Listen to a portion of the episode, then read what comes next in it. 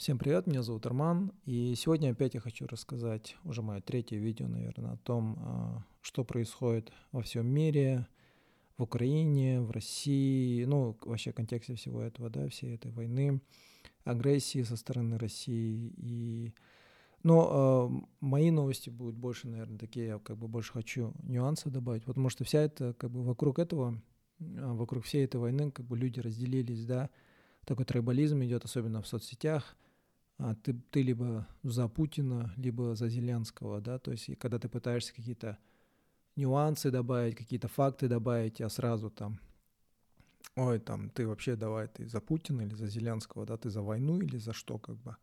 или за мир, сразу такое, да, такая тема идет. Ну, когда ты говоришь, блин, я за людей, как бы, ну, это понятно, как бы, ну, требует, да, как бы вот э, трибализма, вот, Сейчас а, очень популярное мнение, да, такое безоговорочная поддержка Зеленского, всего того, что делает Украина, именно как страна, да, не как народ. А все решения, которые принимают, это все как воспринимается обязательно, как бы все положительно и все плохо, да, хотя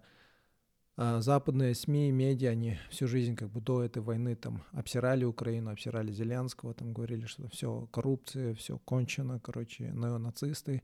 Потом бац, на после войны там некоторые говорят, что его хотят на Нобелевскую премию мира как бы номинировать и все такое, да, поэтому э, я хочу добавить чуть нюансов в эту историю. Я сразу говорю, э, Россия агрессор, никакая отмазка, да, не оправдывает э, стольких жертв войны, э, смерти гражданских, детей вообще. Но, э, тем не менее, я хотел бы добавить чуть нюансов, да. А, ну, Зеленский, он сейчас стал такой фигурой, а, героем, да, как бы чуть ли не спасителем а, всего мира, борцом за свободу всего мира, как бы Россия такая, такой плохиш, то, что если не остановить Россию, типа свободе всего мира конец, а если там помогать Украине, то у свободы всего мира, у демократии всего мира есть шанс, да, ну, я уже в предыдущем видео говорил, да, то, что, ну, были статьи, где а, говорили о том, что Зеленский, он сам коррупционер, да, у него миллионы на офшорах, да, но мы не знаем, насколько он уж прям такой герой, да, но во время э, мирных времен он не особо был популярный президент, но во время войны он сейчас стал очень такой супер популярный президент, герой, спаситель, да, как я уже говорил. И он, как мне кажется, он знает об этом, да, он понимает, что на нем а, все его таким а, образом видят, как героя, и он использовал это, в принципе, в своих целях, а, чтобы как-то мобилизовать, да, народы мира, Америку, там, Запад в защиту Украины, чтобы они помогали. Там я в предыдущем видео говорил, как он призывал установить этот no-fly zone, да, что потенциально может привести к Третьей мировой войне. Он очень сильно апеллирует к эмоциям, вот он выступал перед Конгрессом Америки, там все ему хлопали стоя, там а, перед Евросоюзом, перед канадским парламентом, все ему а, аплодировали стоя. Да и каждый раз, каждый раз, когда он выступал, он а, сравнивал вот эти все страдания украинского народа с каким-то вот историческим моментом в истории каждой этой страны, Канады, Америки, там, в Америке он сравнивался это с Мартином Лютером Кингом, там, с движением за гражданские права, там, а потом еще там другие да, моменты были. И вот недавно на днях буквально он встречался вот два дня назад, 20 марта, а Зеленский встречался с израильским кнессетом а, по видеозвонку, по зуму, но тут все уже не про канала, да, как бы, и используя вот эту вот свою, пытаясь использовать свою харизму, а, апелляцию к эмоциям, да, он сравнил все, что происходит сейчас в Украине с Холокостом во время Второй мировой войны и с финальным решением Гитлера, да, вот. И это израильтянам не понравилось, да, то есть э, он просил как бы вот эту вот их систему Iron Dome, да, вот железная, железный купол, да, как бы систему защиты против вот этих воздушных ракет. Но он просчитался. И как бы в полу вот этого всего момента он сравнил э, все, что происходит в Украине с Холокостом, израильские госслужащие, народ там израильские быстренько там начали в Твиттере писать, типа, ну, блин, ты что гонишь там? Конечно, это трагично, да, то, что происходит, а, то, что люди умирают, но это никак не сравнимо с тем, что происходит с Холокостом, да, это вообще типа возмутительно, нельзя сравнивать. И э, Зеленский говорил то, что вот когда во время Второй мировой войны там столько украинцев помогали евреям, и израильтяне некоторые вспомнили историю, да, то есть если ты хочешь сказать нам, что, мол, украинцы нам помогали, так вот, а, здесь написано, да, то, что украинцы а, вступали в состав СС,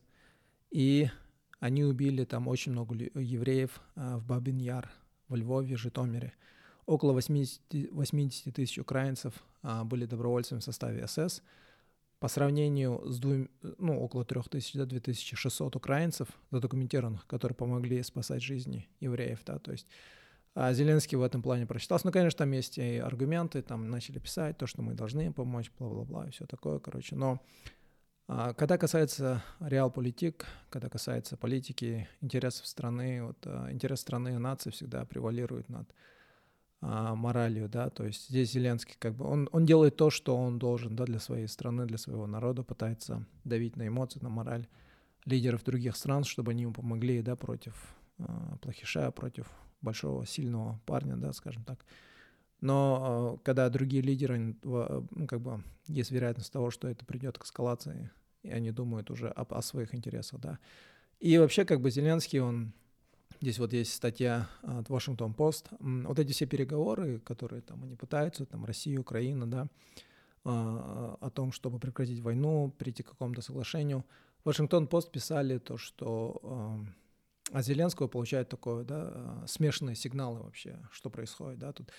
в этой статье как бы писали то, что Запад не понимает, чего добивается Зеленский, чего он хочет. Он хочет мира или он все-таки хочет продолжать войну, потому что, с одной стороны, он вроде бы как бы идет на стол переговоров с Россией, э, говорит, что он там, да, он там, они не будут членами НАТО, там какие-то условия там пытается, а потом бац, на, он выходит и выступает там перед Сенатом, там перед Канадой, перед Кнессетом и требует там оружие, э, помочь ему дальше воевать. И американские вот э, госслужащие говорят то, что, скорее всего, Зеленский, он не хочет мира, он хочет также дальше продолжать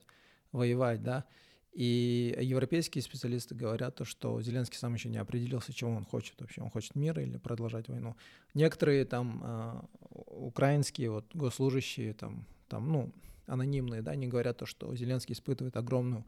огромное политическое давление у себя дома, да, на Украине, потому что народ страдает, э, народ хочет каких-то результатов скорейшего окончания этой войны.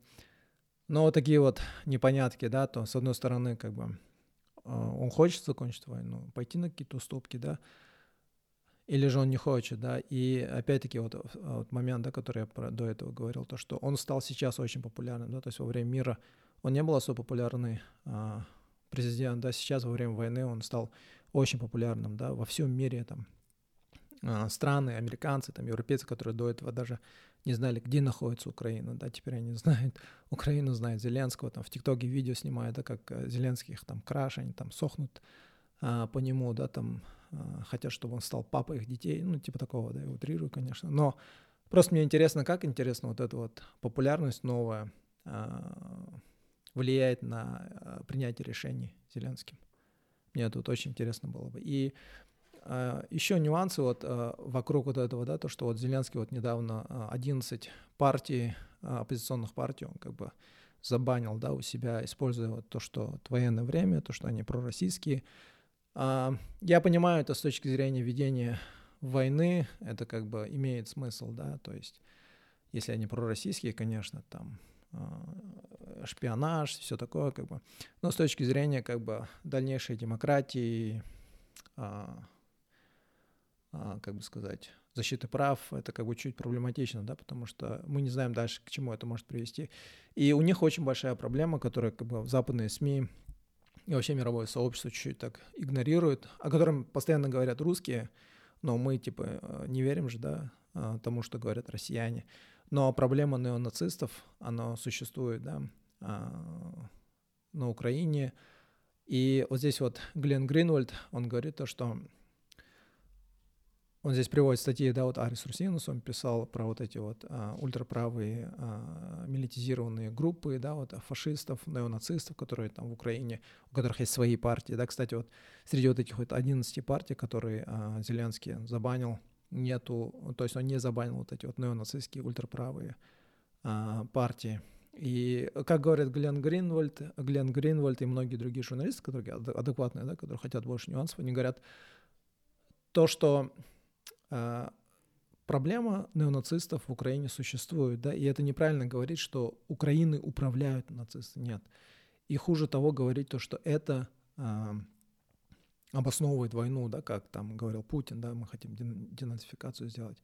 Но тот факт, то, что Запад игнорирует и минимизирует эту угрозу, да, в, э, в лице этих вот неонацистов, это очень большая и опасная ошибка со стороны Запада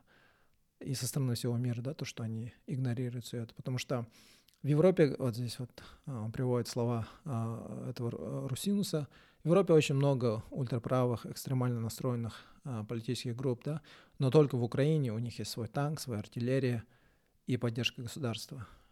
То есть не, мы не должны просто так игнорировать все, что происходит, да. И плюс как бы сейчас американцы там пытаются там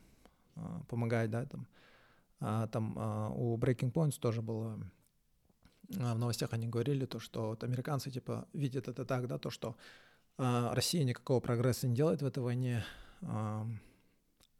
типа можно помочь Украине, раз у них нету прогресса, это значит надо украинцам все больше и больше оружия давать, да, но это очень опасное как бы суждение, очень опасное мнение, потому что, как говорил Майкл Кофман, один из аналитиков геополитика, геополитики в CNN, он говорит то, что мы еще не видели всей возможности э, российской армии, да, и возможно то, что э, вот Запад, Америка, Европа, НАТО, вот помогая Украине, возможно, они как бы скрывают э, тем самым, ну, как сказать, это такая, ну, представьте, да, как бы худой парень такой маленький, дерется против большого там чувака, да, который суперсильный, как бы, и поддакивая этому а, как бы человеку, да, который меньше, который, у которого а, явно нету никаких преимуществ, поддакивая ему, говоря, что ты сможешь, мы тем самым, возможно, а, в будущем принесем еще больше вреда, да, то есть то же самое с Украиной, да, то есть есть, есть такое мнение, то, что, возможно, то, что плохой перформанс российской армии то, что вот показательно, да, по крайней мере, то, что мы видим, что российская армия вроде бы не продвигается, это как бы может создать ложное впечатление, то, что у Украины есть шанс э, победить лоб в лоб, да, в этой войне. И э, недавно Россия э, показала видео в Твиттере, вот было Минобороны России, они показали видео вот этого вот э, истребителя нового поколения, МиГ-31, а, который называется «Кинжал». Короче, это первый, а, по крайней мере, если верить российской информации, и как бы вообще из того, что известно всему миру, это первый такой а, сверхзвуковой истребитель, который может на себе таскать как бы всякие боеголовки, в том, в том числе ядерные боеголовки, да. И они использовали этот кинжал в Украине, да. Ну, сразу же как бы западные СМИ, вот эти все аналитики сразу говорили, а, пф, it's no big deal, да, типа, надо game changer, типа, it's, uh, это game changer, типа, это не проблема, как бы, ну и что, что они показали, как бы, ну там они там, возможно, они в Украине это показали, там, типа, у него точность плохая и все такое, как бы, но, uh, как говорит Клинт Эллерик, у него другое мнение, он говорит то, что это похоже с тем, когда Трамп запустил одну бомбу там в Афганистане. В Украине использовать кинжал не было никакого смысла потому что там Россия доминирует да, над воздушным пространством Украины. Это все просто, как бы сказать, показуха, да, показательно всему миру, то, что у России есть такие возможности. У России есть новейшие технологии, которые нет у остального мира. Ну, по крайней мере, мы не знаем, да, то, что там в Америке там все может быть засекречено, у них там может быть какие-нибудь крутое, крутое оружие, там в Европе какое-нибудь крутое оружие, которых мы до сих пор не знаем. Но из того, что известно, это просто Россия, как бы сказать, показывает свою бицуху, да, как бы у нас есть кинжал, типа вот такое вот оружие, типа не шутите с нами, да, не шутите с Зоханом, да, так сказать. И э, Клин считает то, что не надо шутить, да, как бы. Им, э, как многие вот аналитики говорят, там, а, это все на шару. Да, в Украине это было на шару. В Украине это просто было показательно, как бы сказать, психологическая, да, такая война. Показать, что э, у них есть такое оружие, и не надо с нами шутить что они могут э, оборудовать его ядерной боеголовкой и пустить там, я не знаю, куда-нибудь на Запад, в Америку, и там в течение считанных там часов он уже будет там, и все нахрен разбомбит, да, как бы. Вот такая вот э, тема. Э, еще одна из э, вещей, которые я хотел бы поговорить, это вот то, что вообще происходит как бы в культурной сфере, да, в связи с этой войной. И, ну, в России там вообще, ну, они устроили там концерт в Лужниках в поддержку а, Путина, в поддержку России там. И, ну, мне такая, этот было... Вот а Полина Гагарина там исполнила песню легендарную а, группы кино, да, Цоя, Кукушка. Там Расторгуев пел, я такой сижу, блин, капец, они, они походу не сигу, да, что такое ирония вообще. Но а, а, вообще вся эта тема, а, то, что вот а, русские, там, россияне сейчас, как бы, исход, да, скажем так, россиян из России, а, а, тоже как бы приводит к большим а, культурным моментам, к экономическим там моментам, да, вот есть одна очень грамотная статья, которая мне очень понравилась, «Не настоящая заграница», Тодар Бактимир написал о том, как влияет на Армению невиданный наплыв москвичей. Это очень такая, на мой взгляд, сбалансированная, объективная статья о том, вот, происходит наплыв таких москвичей, да, в Ереван, там, а, и о том, как это повлияло на культурную составляющую а, Еревана и вообще Армении в целом, и на экономическую составляющую, да. Здесь есть как бы и минусы того, то, что с приходом а, таких вот состоятельных, богатых айтишников, а, россиян, а, арендная плата а, в Армении очень быстро, сильно так подскочила, потому что спрос очень большой, а, а этого нету, а, как бы как сказать, количество домов очень мало, да, и поэтому э, арендная плата очень быстро растет, и многие арендодатели выгоняют прежних жителей, там, студентов, э, армян, да, и чтобы туда заселить э, российских жильцов, которые готовы платить там огромные деньги, да, плюс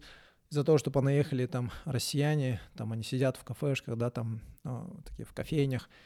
и, соответственно, как бы многие молодые официанты, армяне там пытаются с ними разговаривать на русском, и там россияне наезжают на них, мол, там, что с нами нормально не разговариваешь на русском, да, и там обвиняют в русофобии, да, это вот обратная сторона, да, как бы, э, ну, это не говорит о том, что они все такие, да, здесь он также пишет о тех, таких прогрессивных э, русских, да, россиянах, которые там э, пытаются как бы изучать культуру, изучать язык и все такое, да, как бы, но плюс ну, много чего он там про это говорит. Для многих, говорит, Армения просто как перевалочный пункт, да, то есть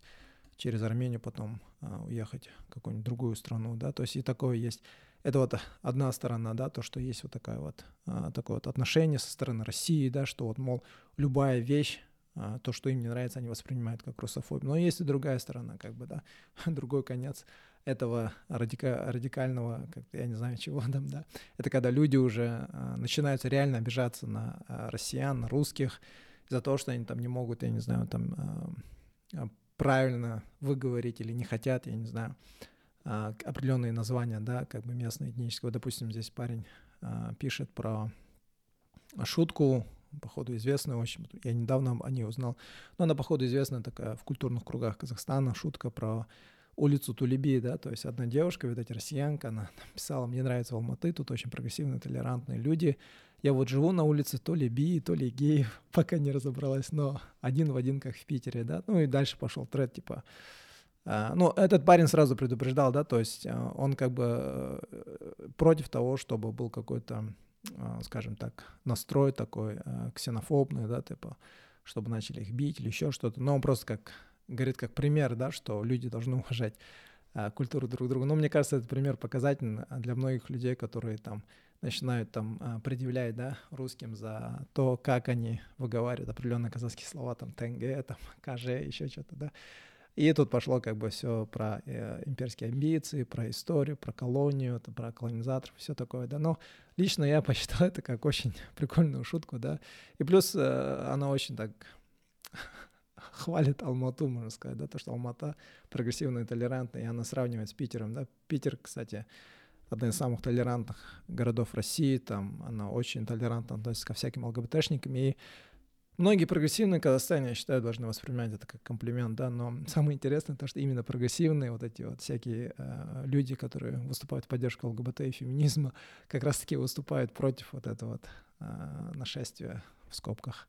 россиян, да, то есть это одна сторона, да, то есть с одной стороны есть а, бывшие, так скажем, колонии, да, а, Советского Союза, Российской империи, да, которые, у которых есть вот эта вот обида, они помнят свою историю, они помнят вот это вот отношение, да, раньше какое отношение было к нам, эм, такое вот отношение уничижительное, да, так скажем так, русского языка к остальным языкам, да, и это как бы один спектр такой, один экстрим, да, когда там уже начинают придираться ко всякому, да, там, ко всяким таким приколам. Но есть и другая сторона, когда сами русские действительно э, начинают использовать это как э, аргумент в пользу русофобии, да, типа ты, мол,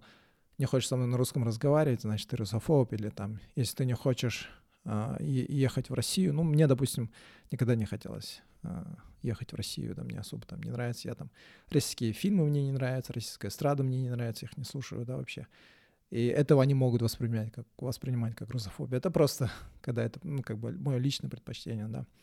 А, есть и другая сторона, да, вот, допустим, а, Юрия Гагарина забанили там а, в симпозиуме, там, в конференции про космос. Это вот опять с той стороны, да, как бы, когда уже до идиотизма все доводят.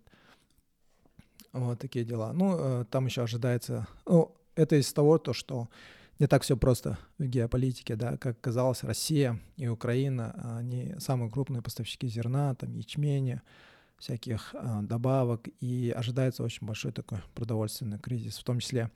а, Армения, Монголия, Казахстан, Эритрея, а, они как бы все импортируют зерно из России Украины, но получается нам составляют конкуренцию страны побольше, да, там Турция, Египет, Бангладеш, Иран, которые там 60% всей, всего своего зерна поставляют из Украины, да, то есть ожидается очень большой такой продовольственный кризис, в том числе там есть и Китай, который все покупает у России, там нефть покупает у них, продовольствие у них покупает, добавки и все такое. Ну, ну, в общем, посмотрим, как все это, как все это будет а, развиваться. Потом еще это просто из лицемерия, да, от а, западного СМИ. А вот Axios, он тут статью написал. То есть одной из стран, которые м, отказались а, поддерживать Запад, а, пускать под санкции Россию, была Индия, да, там Индия, Бразилия, Китай, там Мексика, они как бы сохраняют нейтралитет, да, и, соответственно, Запад начал как бы давить, да, типа, мол, почему вот в этом э, случае Индия, как бы, почему вы не пошли против России, да, почему вы, типа, не слушаетесь нас, и это привело к очень большим таким теркам, напряжением, да, в политическом поле. Индия, соответственно, вспомнила свою историю, как бы, о, а Индия, оказывается, Россия поставляет 80, э, то ли 60 процентов оружия в Индию. То есть у Индии очень большой такой военный интерес да, в том, чтобы сохранять хорошие отношения с Россией. Тем более учитывая то, что у них были терки с Китаем там э, насчет э, земли, да, какой-то там, кажется, близ Гималаев, что ли. И учитывая вот эти вот терки, э, Индия в интересах Индии сохраняет очень хорошие отношения с Россией. Плюс там всякие вот Бразилия, да, говорила то, что они там большую часть своего продовольствия, удобрений они получают из Белоруссии и России. То есть, э, опять-таки, реал-политик, да, то есть здесь очень много а, таких интересов. Каждая, каждая страна, каждый лидер нации, он как бы думает об интересах своей страны, своего народа. И, соответственно, как бы Запад начал говорить, мол, что вы, типа, не делаете так, как мы, мы вам сказали, да, ну, я утрирую. И вот этот чувак, вот политик, он вообще капец этот а, начал вспоминать а, историю, типа, говорит, вы что, офигели, типа, он это политик Индии, потом еще Имран Хан, а, политик Пакистана, там они сказали, типа, что вы нам указываете, типа, мы сами знаем, как поступать, да, как бы, не надо нам говорить, что нам нужно делать, да, это они американцам говорят, мы сами знаем, как нам поступать, как мы будем поступать в интересах своей страны. И этот чувак вообще там вспомнил историю, когда в 70-х, там, когда у них были терки э, или война там с Пакистаном, как они там, Запад пустил их под санкции, да, как бы не поддержал их, а, раскритиковал их, и он как бы говорит, мы историю помним, да, как бы не надо нам тут лечить, как бы лицемерить нам и все такое. Ну, в общем, настроения очень такие, да, то есть западные СМИ, э, как бы люди там в соцсетях там пишут, мол, якобы то, то, что весь мир против России, на самом деле нет. Определенная часть мира, Россия, Китай, ой, то есть Китай, Индия, Бразилия, Мексика, очень много стран в Азии, на юге, да, которые не нравится вот эта вот гегемония Запада, они против всего этого, именно против а, западного подхода, да, то есть они сохраняют нейтралитет, в то же время хорошие отношения с Россией. Не все так просто, не все так просто, такие дела. Но в то же время, да, когда Запад критикует Индию, типа, мол, вы там вообще ничего не делаете, чтобы помочь нам в этой войне, да, против России, как бы. В то же время Германия говорит, что она не перестанет покупать российский газ, да, нефтегаз, несмотря на то, что Москва объявила войну Украине. То есть, когда у них там в НАТО под носом там, Германия, Германия, европейские страны покупают газ для того, чтобы обеспечить э, энергией, электричеством свой народ, они их не критикуют, ничего не говорят, но вот Индия, ах вы. Это опять-таки показывает шовинизм, да, то есть вот это вот наши любят обвинять там русских в шовинизме, да, но этот шовинизм, он везде есть, как бы, и вообще белые американцы то же самое, да, Запад тоже этим страдает. Ну вот, допустим, та же война в Украине, да, весь мир там в поддержку Украины, хотя уже сколько лет, да, американцы, Сауди бомбят Йемен, миллионы, миллионы людей умирают, дети там с голоду умрут, да, дети умирают. Сейчас нереально. Официально ООН назвал кризис в Йемене самый страшный гуманитарный кризис вообще на данный момент на Земле. Это самый страшный кризис. Но сколько из вас слышали про Йемен? Наверное, там, один-два но все знают про Украину, все поддерживают Украину. Когда происходят какие-то проблемы в Европе, все идут. Это проблема всего мира, это борьба добра и зла и все такое, да. Но когда умирают какие-то там, я не знаю, а, черные, там, коричневые, мусульмане или кто-то еще, а всем посрать, да, как бы. Вот такие. Я, конечно, звучу как расист, но э, это, это правда, да, как бы. И, мне кажется, действия самих вот людей об этом и говорят, да. Вот это вот то, что а, Индия хочет покупать а, дешевую нефть у России, да, то есть после того, как Россию забанили, а, многие хотели, они начали продавать свою нефть по дешевой цене, и Индия сразу, хорошо, я готов, да, как бы они там сейчас работают над тем, чтобы установить вот эту вот систему транзакций напрямую, да, Индия рубль, Индия рупий, то есть, извиняюсь. Вот, вот такие у меня вот новости для вас. А, я ссылки все эти оставлю, ну, по крайней мере, постараюсь не забыть на вот эти вот все статьи. Все, всем спасибо, кто слушал. А, если были какие-то там, не знаю, ошибки, извиняюсь, никого не хотел обидеть, но я думаю, то, что во всей этой истории сейчас, как там говорится, да, кажется, американский политик это сказал, в войне в первую очередь страдает правда, да, я бы еще добавил то, что страдает объективность